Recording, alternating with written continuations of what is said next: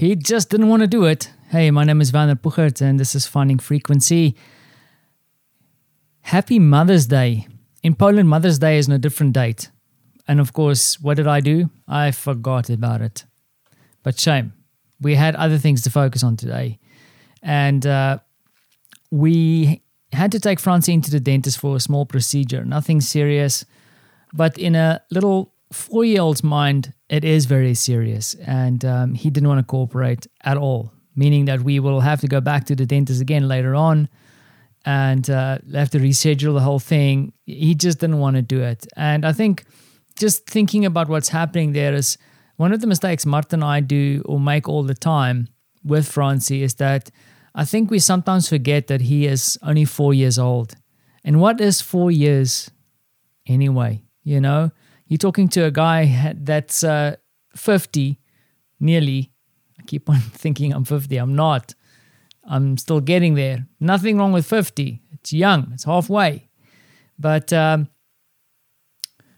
I think sometimes we uh, think that he's a little adult and he's not. He's still a child. And it's scary to go to the dentist. You know, I get scared when I go to the dentist. How can I expect for him not to get scared? So, yeah, we'll have to rethink our strategy um, to have this little procedure done. It's at least not too time sensitive and it's not serious. So, we'll get it sorted out. But it is stressful. It is uh, not fun, especially also when mom and dad's a little bit tired because um, I am knee deep in preparation for this project lots to do still. Um, probably going to have a late night, have a key meeting tomorrow. Also wrangling the team, starting to do planning, and then also like battling procrastination that wants to creep in all the time because I think we're all a little bit tired, and uh, you know work needs to get done.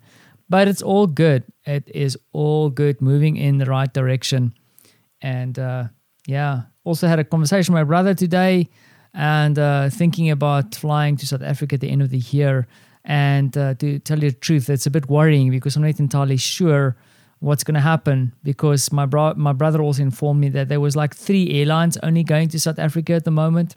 Um, I think from Europe, as he indicated.